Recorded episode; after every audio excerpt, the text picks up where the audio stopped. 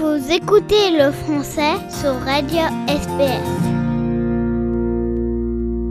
Allez, c'est mardi et comme euh, chaque semaine, eh bien, nous faisons un détour par la politique et la rubrique de Patricia Meunier.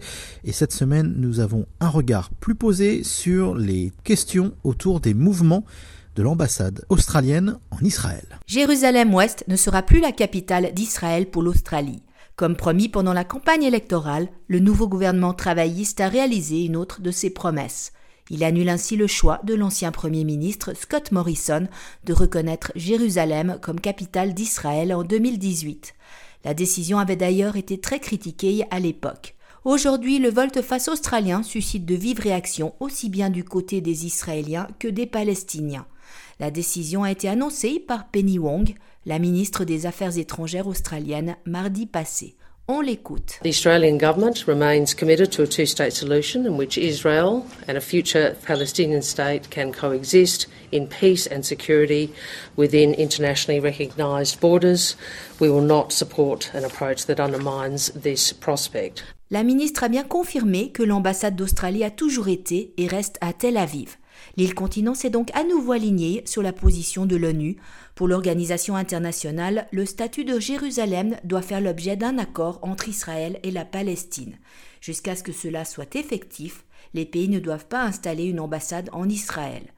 On le rappelle, Jérusalem est revendiquée à la fois par les Palestiniens et les Israéliens. Les États étrangers évitent en principe d'y installer une représentation diplomatique à l'exception de quatre nations, les États-Unis, le Guatemala, le Honduras et le Kosovo. Le choix de Scott Morrison de choisir Jérusalem-Ouest comme capitale d'Israël avait emboîté le pas au président américain Donald Trump.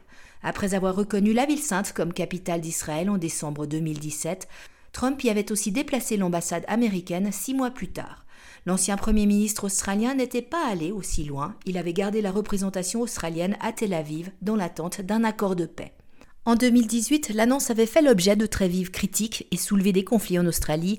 Cette année, Penny Wong a même carrément accusé le précédent gouvernement d'avoir utilisé cela pour gagner les élections dans une des banlieues de Sydney qui détient une forte communauté juive. You know what this was though? This was a cynical play, unsuccessful, to win the seat of Wentworth in a by-election. I know that this has caused conflict and distress and concern in parts of the Australian community.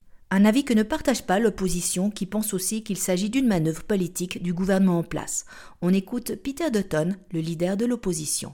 Frankly, it's as ham-fisted as uh, we saw Richard Marles attempt uh, to try and throw journalists off the scent. Uh, uh, you see some of the, the proposed spending cuts uh, that the government's leaking at the moment. Um, why wouldn't they want to distract from that? L'Indonésie voisine n'avait pas non plus bien réagi au choix de Morrison. Le pays compte le plus de musulmans au monde. Un accord de libre-échange avait même failli échouer. La nouvelle position de l'Australie a clairement été bien accueillie. De son côté, l'ambassadeur de Palestine en Australie, Izzat Abdouladi, pense que le statut de Jérusalem ne devrait pas être décidé par des nations étrangères.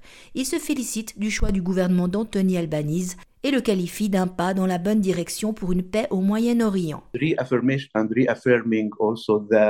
Jerusalem is one of the final status issues and it should be resolved through negotiations between the two parties, Israel and Palestine. Si l'autorité palestinienne a salué l'annonce, Israël a vivement critiqué la décision de Canberra. Dans un communiqué, le Premier ministre israélien Yair Lapid l'a qualifié de réponse précipitée à une information de presse erronée. Il a également souhaité, je cite, que le gouvernement australien gère ses autres dossiers de manière plus sérieuse et professionnelle. La politique extérieure australienne semble encore faire des vagues. Et donnez-nous votre opinion. Téléchargez l'émission avec l'application SBS Radio. Écoutez en direct ou à la demande. Répondez à nos sondages et laissez-nous un message. Le téléchargement est gratuit dans l'App Store ou sur Google Play.